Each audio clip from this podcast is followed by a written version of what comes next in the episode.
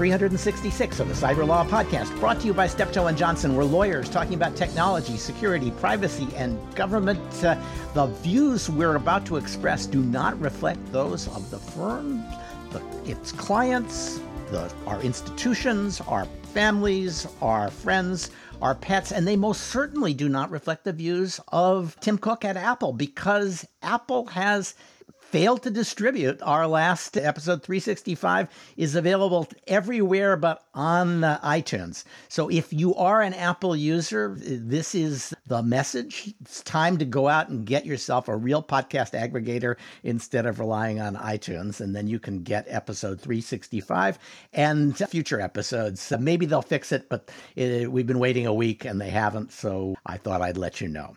But we're going to be doing a news roundup today. We're going to have Jane Bambauer back uh, for, I think, the second time. She teaches law at the University of Arizona. Jane, good to have Nice to be here. All right. And Nick Weaver, who teaches uh, computer science uh, at Berkeley. Uh, Nick, great to have you. Thank you. And Paul Rosenzweig, the founder of Rose, uh, Red Branch Consulting and a regular as well. Paul, great to have you back. Great to have, be back, Stewart. My sources tell me that your podcast is available in China but not in the United States. yeah, exactly. Yeah, it, uh, only because that uh, the uh, Chinese Communist Party wants to keep track of what I say. And I'm Stewart Baker, formerly with NSA and DHS, and the host and chief provocateur of today's program for as long as Tim Cooks lets me stay. Okay, I, look, uh, this was a pretty good week for the good guys. Uh, they did two uh, technically difficult criminal activities, both having started and run for uh, years a uh, an encrypted chat platform, and then seizing cryptocurrency right out of the blockchain. Uh, so why don't we start with the encrypted chat platform? Nick, uh, what did the FBI manage to do there? Oh, this is such a brilliant story. So first of all, some background if you or I want to do a secure communication channel, we just say get iPhones, install Signal, call it good. Criminals don't work that way. Criminals are a prestige business. And so they've traditionally spent thousands of dollars on dedicated cryptographically protected handsets operated by companies that basically tell pen register orders to go F themselves. Yep. Now, a couple years ago, the FBI shut down the biggest one of these at the time, Phantom Secure. And they were selling hardened Android devices that only communicate to other Phantom Secure things, blah, blah, blah. And they and the Australian police recognized a opportunity. Normally, they try to break into these systems, flip insiders, etc., and go from there. And they go, let's just skip all the hard work. Let's just build our own and start to sell it. And so they sold it starting in Australia through an influencer network of criminals, and they called it Anom. AN0M. Now, this is the type of thing that nobody who isn't a criminal wants to use because it only talks to a limited subset of people, very small circle, deliberately biased on the security, and it took off. And so criminals around the globe were using this. And the FBI did a nice job on the coding. They added a nice little extra feature that would take every encrypted message, send a copy of it encrypted with a different key to a third party country. This third party country's intelligence service or law enforcement would decrypt the messages. If they were not messages involving known US persons, they would forward it to the FBI and the FBI would read everything and then tell everybody who needs to be said. And if they were US persons, the third party country or somebody else would read the messages. And if it's life, property, or life risk type stuff, only then would they tell the FBI. And they kept this up for a couple years, including massive luck in terms of, say, finding a cocaine being shipped in French diplomatic cocaine being shipped in cans of tuna and a whole bunch of other things. And the worldwide police were getting very lucky at busting these drug dealers for some reason. And they just announced this and shut it down, probably because a combination, their third party partner, their their legal process was expiring. And the bad guys were undoubtedly starting to get suspicious about their bad luck. And all it would have taken is one professional reverse engineer to and there was a blog post. party. There was a blog post that said this the security on this device sucks. You should buy my stuff instead. And so some people are attributing some of the unease to to that blog blog post. I'm not sure whether that's true. Yeah, but these guys always diss each other. So that's just the standard waggling of body parts. So the legal issues here are actually surprisingly difficult. You'd think, oh, this is just great. We'll just listen to everything. But because of the way it was structured, I'm not sure they could have done that, and they certainly didn't do that. Jane, uh, I, can you give us some sense of the legal issues that were floating around as the FBI and the Australian police were running this uh, scam? Yeah, well, so so that's I am. It, it kind of blows my mind, even though this is the right outcome in terms of what the FBI did and managed to achieve. The the there's no legal precedent that makes really unambiguously clear what they needed to do. So so you're the FBI, you're running an undercover end-to-end encryption service, but that's an electronic communication service, which means presumably that federal laws like ECPA, FISA to some extent, would apply. And then, of course, not to mention whatever Fourth Amendment protections might be there. So the it, it could be that the reason that the U.S. had everything routed to a third country and had that third party country read the clear text and only forward what was criminally relevant was their interpretation of what they needed to do under the law but it doesn't it doesn't strike me that's unambiguously the case because the entire operation seems to me to be state action. I want to know what your opinion is, Stewart. The government might not be U.S. state action. Oh, I'm I'm claiming it would be U.S. state action. I mean, so maybe there's an open question there, but there's at least an argument that everything that was done, including by the other countries, would be part of the FBI uh, FBI directed mission. No, Nick, Nick, do you, you want to jump in? I think they were slightly more clever than that. It's that all non US person stuff was decrypted at the third party and forwarded to the FBI, and only US person stuff was firewalled off from the FBI. So I think their argument might even be this is EO 12333 territory. This is Yep. non US persons outside the US communicating amongst themselves, anything goes. I think that's probably true, and I think that I but I, I suspect that what they tried to do was to have a bit of an arm's length relationship to the the system and maybe even the government agency running the system and ask them to act as though they were just Google or Apple or somebody else, which means that they can't volunteer to provide information except in the in circumstances where life and limb is at risk, which is seems to be what they did, and it may well I- be. That's what the the statements have, that, that have come out are. They, they say "We- we're we're just a commercial provider, and if we see evidence that uh, a crime is underway that endangers somebody's life, we can tell law enforcement. That's a clear exception in the Stored Communications Act, or Act, and otherwise you've got to give us a subpoena or a wiretap application, which wouldn't really be hard. Or it's non-U.S. persons overseas Well, to right. order. So, so I, I think we're all in agreement that for non-U.S. persons overseas, there's no problem. There's no issue here. But my my curiosity is with respect to communications that originate or are directed to U.S. persons, and the ability for the FBI to claim that they have this ironclad kind of system where the third party operator is independent enough that they are more or less just like Google and only providing information when there's life or limb at risk. That so so I think there are two possible issues. One is that maybe more messages were provided than just the ones that that clearly implicated a situation where someone where, where there was imminent danger. But the second bigger issue is that it's possible that all of the decryption, all of it was done by yes a third party but one that is in in di- direct i'm speculating here but we don't know the facts going going into this but it's possible that everything that they did was in in cooperation with a scheme that was that originated from or was substantially directed by the FBI so that even the decryption itself could be seen as part of US state action. But you know, I want to mention one other thing that made me laugh out loud when I was reading about the story, which is that in the process of running this sting operation, they learned that the criminal organizations had complaints about the phones and they started making better devices. I love it. Our communication service could be that sensitive to consumer needs. That's what should have made them suspicious.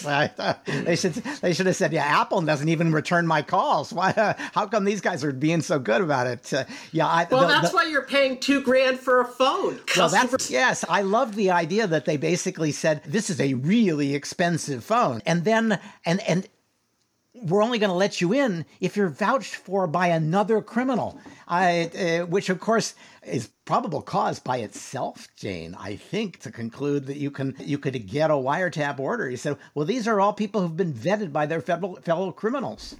Okay, so I'm so glad you say that because even if it's all state action, which are I think at least there's a decent argument that it is, well, I would then subsequently argue that they could decrypt everything anyway. They didn't need to use this third party country because I agree with you that the probable cause, the idea that only criminals are going to want to pay this much money for very low functioning phones, I buy that. I think that's right.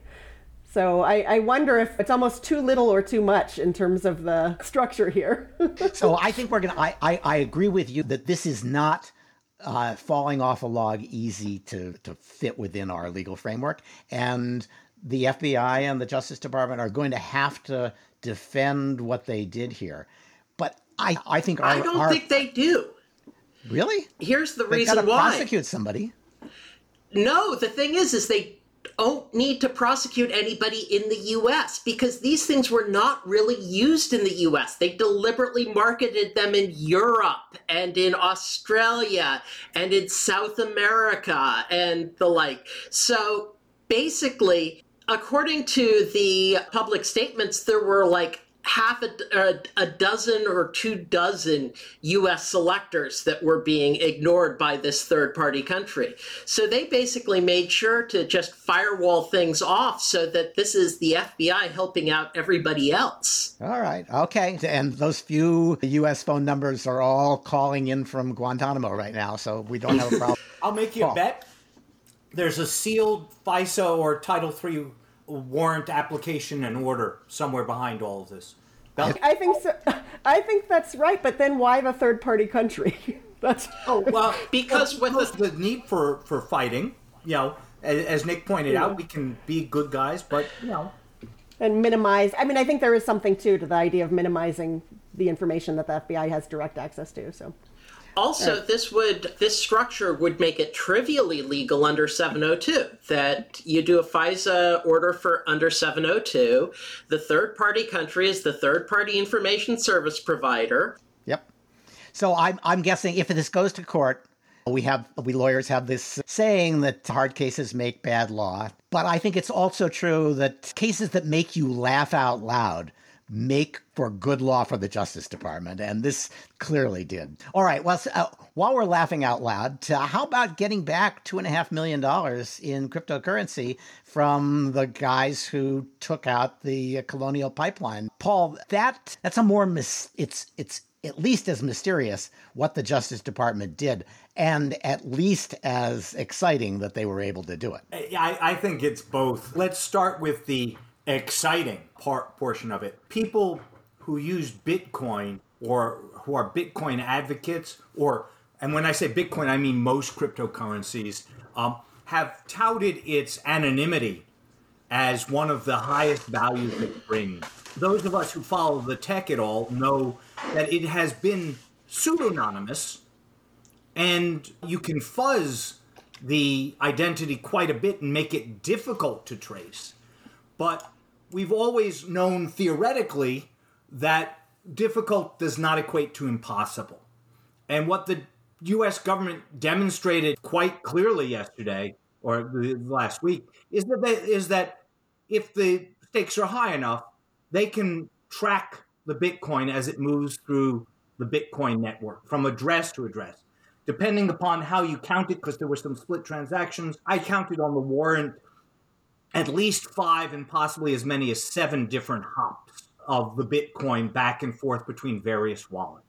So all of that is give will give a lot of pause to people who, for mixtures of ideological reasons ranging from supporting anonymous activity in China to wanting to keep our own espionage safe to wanting to enable criminals have touted the anonymity of Bitcoin.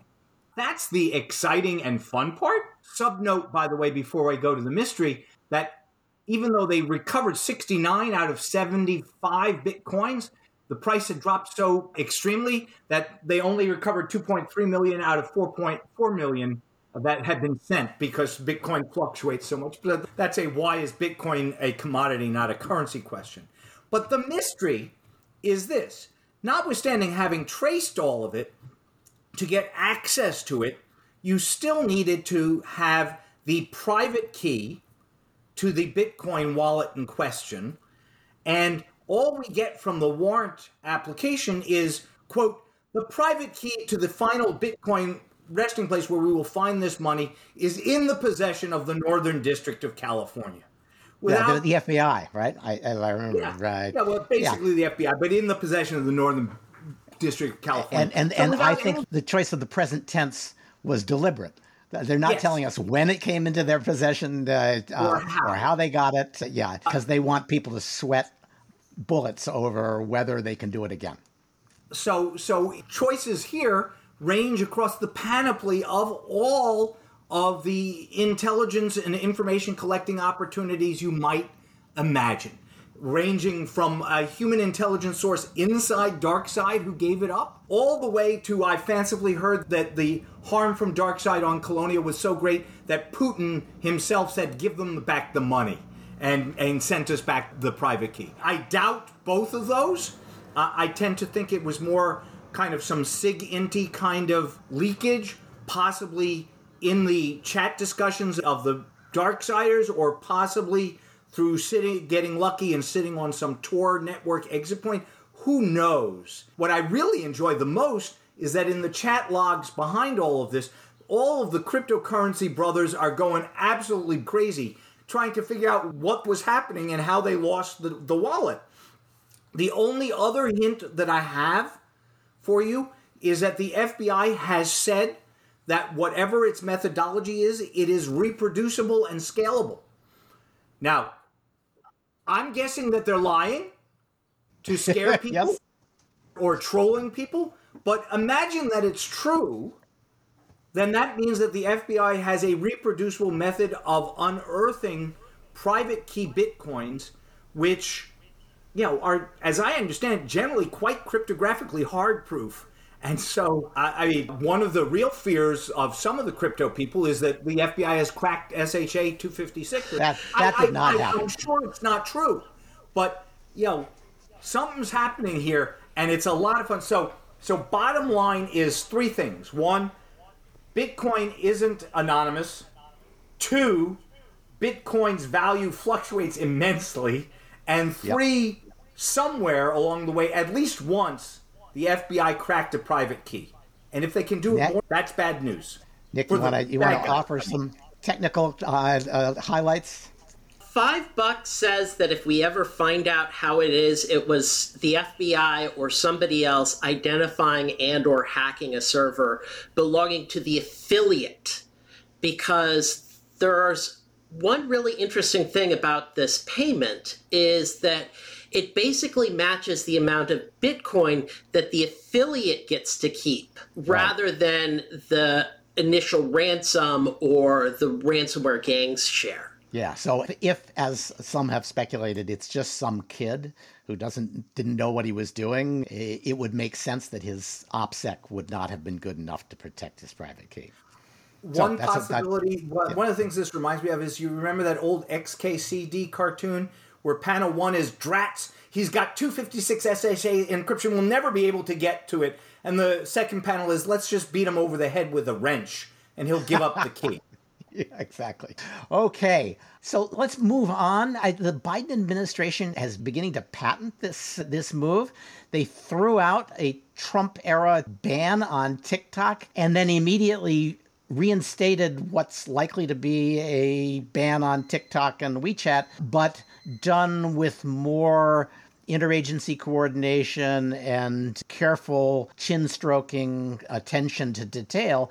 But I, it's quite possible that what we have is a, a, press release saying we got rid of that terrible Orange Man's policies, and then we reinstated the uh, Orange Man's policies, but with a Biden flavor. Paul, is that fair? I think it's too kind to the Orange Man. For one thing, I don't know. I mean, for one thing, the the Orange Man's bans were under great legal pressure precisely because they were not done in any way that approached due process and thoughtfulness and all that. So, yeah, and and that was true of much of what he did administratively in areas outside of cyber as well. It, it, it's a recurring theme. And so, another way of saying this is correcting the procedural infelicities of the last administration that were probably going to be fatal in the end to that ban. And pretty much had been that, already. I mean, in litigation. Yes. Uh, uh, well, so the, the yeah, I think you're right. So they might have recovered, but rather than defend the procedurally indefensible, go back and do it the right way in the first instance. Uh, so that's the first point. Is it, it, it, substantively you may be right, but procedurally you're way too kind to the prior administration, whose procedural missteps are a panoply across the administrative law area. Substantively, I think that you probably are overstating the likelihood that the end result from Biden is going to be exactly the same as Trump. It may be, but I think it's likely to be uh, that Biden's likely to use the process of doing this to extract some concessions from Xi on some other area of concern. Yeah, we he gave himself 120 and 180 days for the review. That will be plenty of time for discussion my and at the end, fundamentally, uh, TikTok and WeChat were less of national security concerns than a lot of other Chinese activities, say Huawei, for example, in our, our hardware. So I think that in the end, it's probably going to come out somewhat differently than how the Trump administration played it out. And more importantly, whatever they settle on will will withstand legal challenge this time around, my guess. Actually, this is much more likely to be more sweeping because it says essentially it took the objection to TikTok and WeChat, which is it's sending data to China about Americans, and generalized it. Said, go out and find everybody who's doing that and tell us whether we ought to ban them from our IT infrastructure. Now, maybe they won't have the nerve to do that, but I would not be surprised. I mean, the FBI and the Justice Department are really on a, a kick about protecting the data of Americans. Yeah, he'll be in love with you then, Stewart. He's got a bill to ban the overseas exportation of Americans' data. And it's got right. like one co sponsor uh, you think Joe Biden is now a co-sponsor of the Biden legislation? I mean, Biden legislation. I think this could happen. I, I, I think that uh, th- there is real unease. I mean, CFIUS is constantly telling people, no, you can't do this transaction without guaranteeing that you won't be sending uh, data of Americans abroad. Now they've been handed a tool that allows them to institute that policy without waiting for a CFIUS transaction, uh, uh, which was always a little bit kind of piecemeal. So yeah, I think that they're gonna they're gonna look hard at this, and actually, I do believe that. WeChat will come in for more pressure than TikTok because WeChat yes, is a much more sure. comprehensive. WeChat much uh, more. Well, I mean, TikTok is it's not really that big a deal. I mean, it's a lot of data for the Chinese AI to chew on, but it's kids' data and dancing cats. Yeah. So the one thing that worries me about the order is they gave a lot of reasons why you could restrict sales of Chinese apps. One of them was not content moderation by the Chinese Communist Party. But I think that's a very serious problem. I think the Chinese have been working us through social media already and will continue to do that. And to the extent that they can suppress stories they don't like and heighten stories they do like that will affect our behavior, they're going to do it, and they're going to use things like like WeChat to achieve those goals. So we should be worried about that. All right. So there was an interesting and pretty thoughtful and I think completely wrong-headed report from the Business Software Alliance about how to deal with the risk of bias in artificial intelligence. And I've got an idea what they're doing there, but uh, Jane, why don't you tell us what the report says and is trying to get the government to do? Yeah, well, so the BSA, Software Alliance, they're anticipating that, see, seeing that the EU has already passed its guide or provided guidelines on how AI is, is supposed to operate with significant restrictions, including humans in the loop, on the loop, and, and in every way embedded embedded with the loop, uh, as well as other sort of process requirements. So, so the BSA is trying to stem some of the demand for similar proposals in the US by providing the structure for a bill that would require some amount of process in order for AI to be developed thoughtfully and responsibly with an emphasis on impact assessments. Now, my the issue I have with not just the report but but the, the sort of eagerness to regulate in this space more generally is that they are very the proposals are quite light on the substance of what it is that we want in terms of AI fairness and much more heavy on process. And the reason I find that troubling is that it covers up what I think is some deep tensions that are not easily going to be that are not easily going to be reconciled for what types of fairness should be prioritized. So at this point the the scholars in this area are well aware that there are competing multiple definitions for what it means for AI to be fair, that they are mutually exclusive, that they are often competing, and one version of fairness will sometimes be in support of another version and then at other times be in competition. And so even if everyone agrees that we want AI to be accountable, what we what it is we want it to be accountable for or to is still very much up in the air. If I could just put a yeah. finer point on that, I mean, one definition of fairness is Martin Luther King's I want to be judged by the content of my character and not the color of my skin. Uh, colorblind use other factors fairness. And the other is no, we have to have proportional representation of every disfavored, historically disfavored group in the country. And until we have achieved proportionate representation in whatever good is being passed out, there's a bias. And th- those two are fundamentally opposed, and they're part of a, a, a very significant debate we're having uh, as a country right now.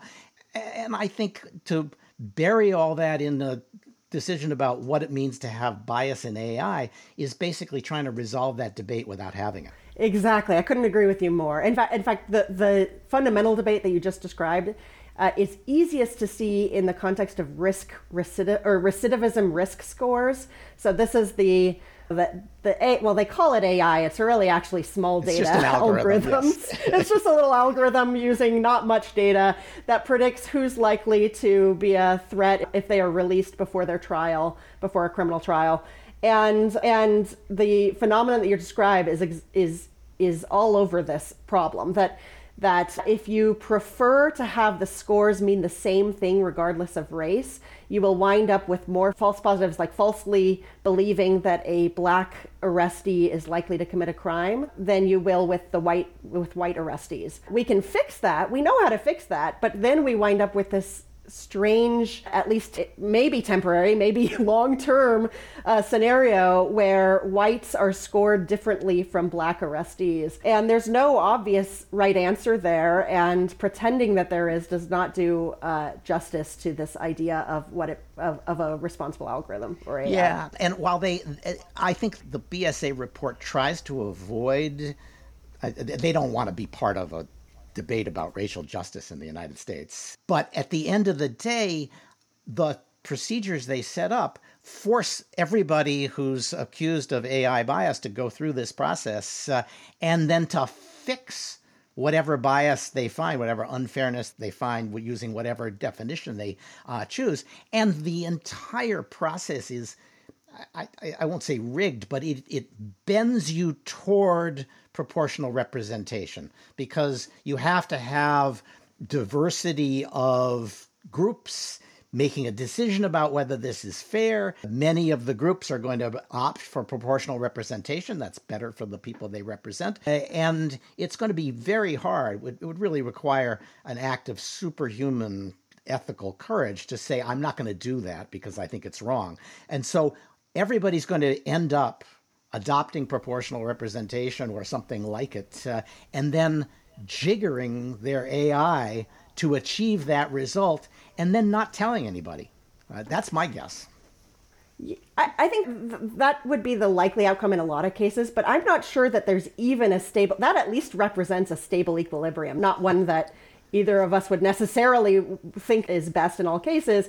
But I'm not sure that we would even wind up there because if you fix, let's take the example of the recidivism risk.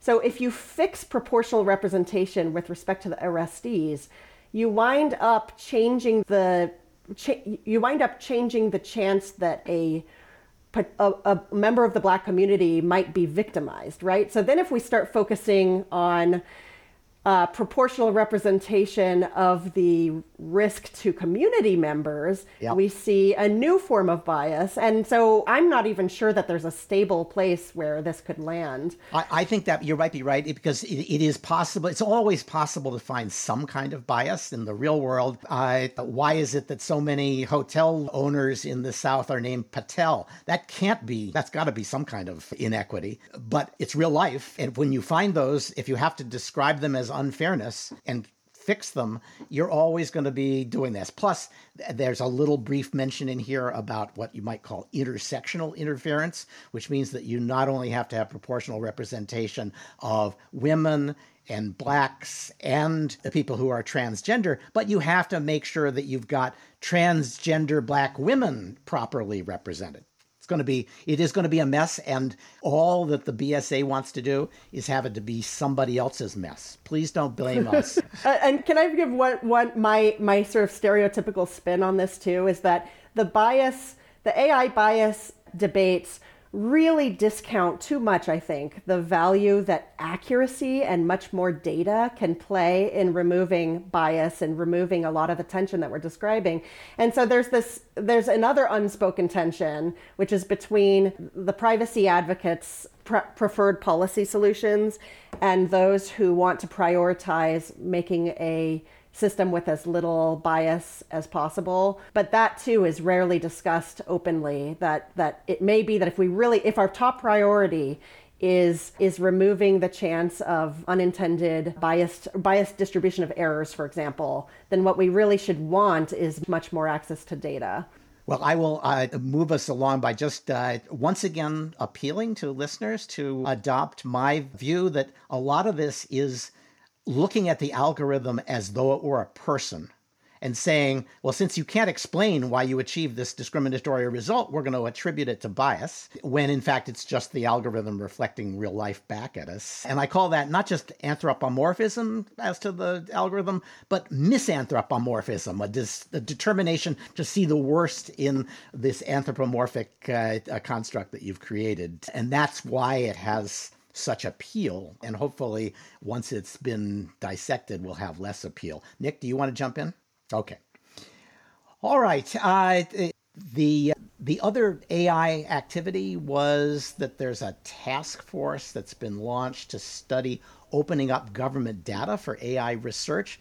I, and, and, I'm not always uh, negative. Jane, I don't see a reason why this isn't a good idea, but maybe the privacy people have a different view. Yeah, so I think that's the big question. So I, yeah, it's a lo- very laudable goal to open access to government held data, and they do hold a lot. But and so I'm glad in that sense that this task force has been launched. I suspect though that they're going to be mired in uh, controversy or just very difficult decision making on a practical level because even the announcements claim that what, what they're trying to do is make anonymous data available to researchers and that word oh, anonymous oh, oh yeah. yeah so i don't know if you've been paying attention to what's going on with the census bureau but the state of alabama has already launched a, has already filed a claim against the census bureau for implementing differential privacy in a way that really messes up data accuracy And so if, if we can't even get this is for the decennial census, just counts number of people living in a certain certain census block. If even that cannot get done in a way that keep makes you know privacy advocates and researchers happy, I, I'm not sure that that this task force is going to have much luck either. Yeah, I, I sort of like just because I think it's cool technology, differential privacy, but it's not perfect. It, it you do sacrifice some uh, uh, accuracy, and it's probably easily caricatured. So I don't know which of those things is going on in this lawsuit. It's possible. If I were from Alabama, I wouldn't give a lot of uh, credit to the U.S. government's good faith. So maybe they've just misunderstood mm. it. But I'm guessing no, uh, no. I think the problem. So I don't like differential privacy, and I'm on the record. And, and my problem with it is, I, I think it's slick, but the trouble is it defines privacy in a way that is so abstract and and or rather it's by design it's meant to define privacy according to a super user who has access to all information except that one last little bit. Yeah. So from a from an encryption kind of angle, that sounds great, but in terms of data usability and real world risk, that's not I don't think the best way to define even what the goal of privacy would be. And you may be right that, it, of course, it means that when you have just that database, you can't be absolutely sure that you've identified all the ca- characteristics of a particular person. But if you have access to other forms of data, that differential privacy is not going to uh, be particularly uh, effective. Uh, so yes, there's lot there are problems with it. All right, speaking of problems, uh, Brian Krebs had a delightful discussion of what it takes to to get in touch with the FSB to ask them whether they are distributing malware when they distribute their encrypted chat uh, uh, system for talking to the FSB. Nick, uh, it was a lot of fun to read. So what's the, the short version? The short version is Russian federal encryption has to use standard encryptions that your web browser doesn't support.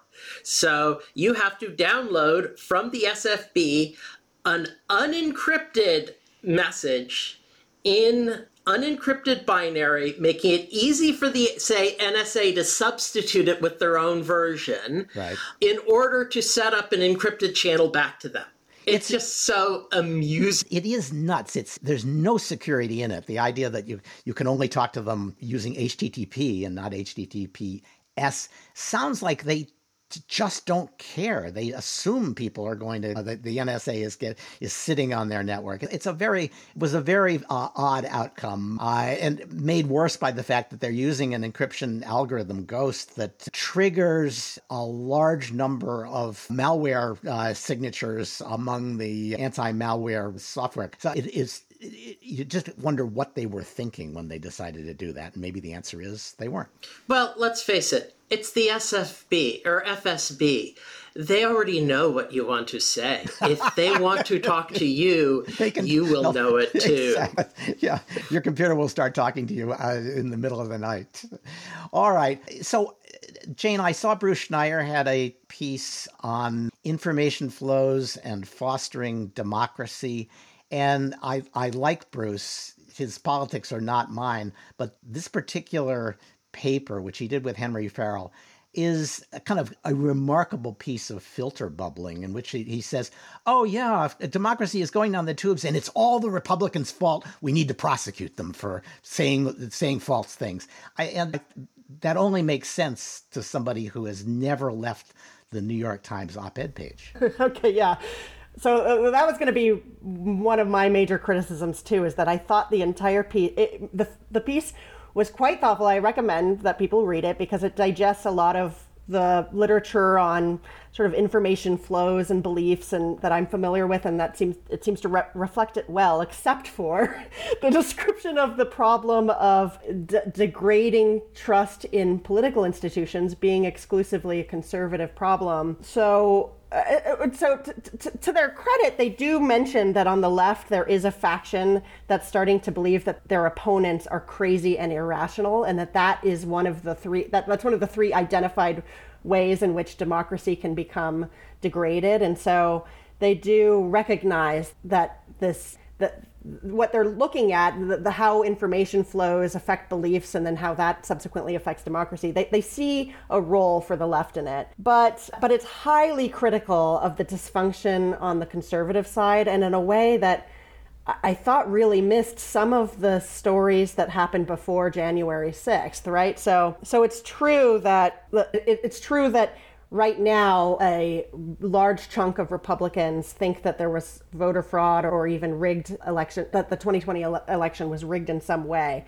But the Russia investigation following 2016 was described in the op eds in the New York Times, to go back to your comment, Stewart, in a way that suggested that if it weren't for Russian meddling, we would have a different outcome. And that, I think, is an example of a, a degraded, de- degradation of of trust in our institutions coming from the left. Another example I, I think would be Stacey Abrams' comments after she lost the gubernatorial race where she wait, said she that where she said well because of voter suppression yeah. supposedly so so this is to, to me it actually looks like a lot of probably fairly typical partisan complaining that that especially before the bizarre weird we, basically we had several decades where american politics were bizarrely serene and we're probably going back to an era where politics is dirty again. And that's not good, but I'm not sure that it's as one sided in terms of the causes as Bruce suggested is. so, yeah, and, and, that actually.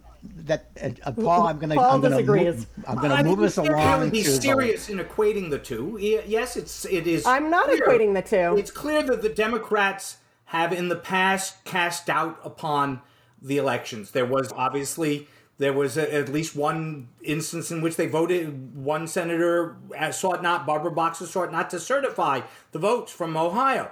But that's nothing in comparison to the wholesale assault on the legitimacy of the elections that has been undertaken by the Republican Party almost exclusively since November of 2020. So, so I agree there's no parity right now. If you look right now, the right wing is in an information ecosystem that is diff- is qualitatively different from the rest of the world, but I disagree that there's that the threat is only on the right side because I think that the left might be in the Tea Party stage of a really similar transition. I'm just going to call this, and we're going to probably pull it back to the disagreement rather than trying to let everybody uh, get their last response because I think that the last story is one that demonstrates the divide and maybe the filter bubbles that are in operation. Nick, uh, the story is that the Trump administration, Trump Justice Department,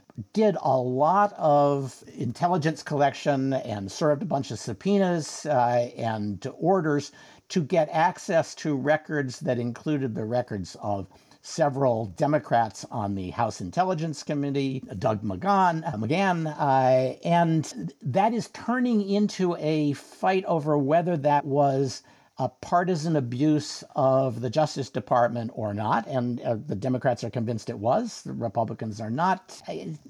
What more do we know about exactly what the Justice Department was doing and what it was trying to do? Well, the one to really watch on some of this is Marcy Wheeler. She's been paying attention and she's really good at reading between the lines. So among maybe, the reading between the lines, that it probably wasn't targeted at Adam Schiff, but there were a couple of staffers under investigation at the time, one of who was actually convicted for lying to the FBI. And there were a couple of truly frighteningly serious leaks, the FISA Page one in particular. Anybody who cares about civil liberties finds that leak horribly disturbing and worthy of investigation. And so we had that going on at the time. The Don McGahn subpoena was probably for something completely different. Who knows what that was about? But he was involved in some shady campaign finance stuff. It's called being involved in campaign finance. And the real interesting things are, though, is Adam Schiff this is just metadata. You said we shouldn't worry about stuff like this. Oh, and... okay. So you're going to hoist him on his own petard for having supported metadata access.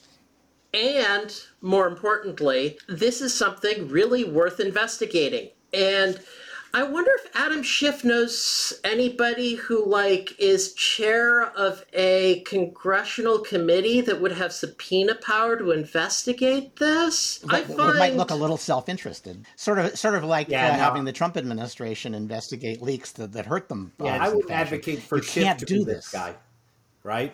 Because he's got self-interest. But I agree with Nick that it's yeah worth investigating. But we know that there's going to be an investigation uh, by the uh, the Justice Department.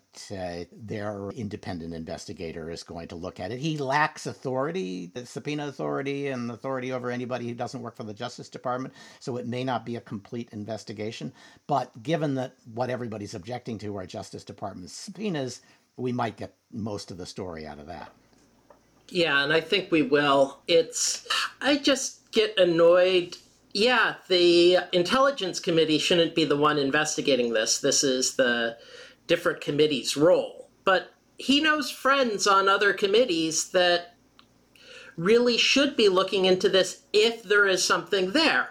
Yeah. But there's no evidence of that yet, especially given the context and also the general FBI strategy if you are investigating person X, you want to do two hop type stuff on their metadata. And this is how you do it is you get their likely contacts and you send all of those selectors to everybody as a pile of 50 odd plus phone numbers and it turns out that one of the phone numbers is Adam Schiff. Yeah, that's. I think a, uh, a big chunk of this is just the FBI not even knowing who it is and saying who's his IP address belong to because they were in communication with somebody we are investigating, and that's that could turn out to be a big chunk of this. But I'm gonna uh, make a pitch for a bigger policy issue. I, what's ironic here is that some of this was an investigation of a partisan misuse of the intelligence community assets through the leaking of FISA transcripts. So this was already a partisan abuse. It happened to be that it was almost certainly a Democrat who leaked the uh, Flynn data, and it was being investigated by Republicans, and now they're accused of politicization. They're going to be investigated by Democrats, and the Democrats will be accused of politicization.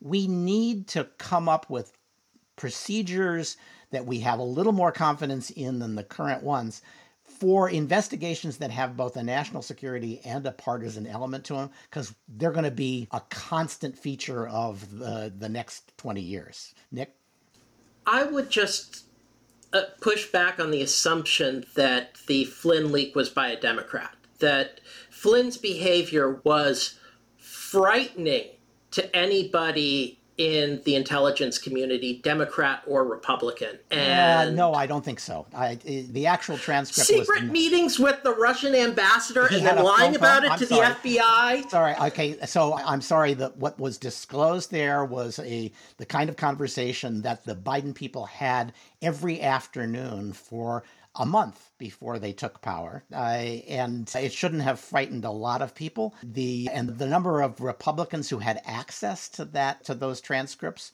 was pretty limited. Remember, the, the Obama administration was in power when the leak occurred.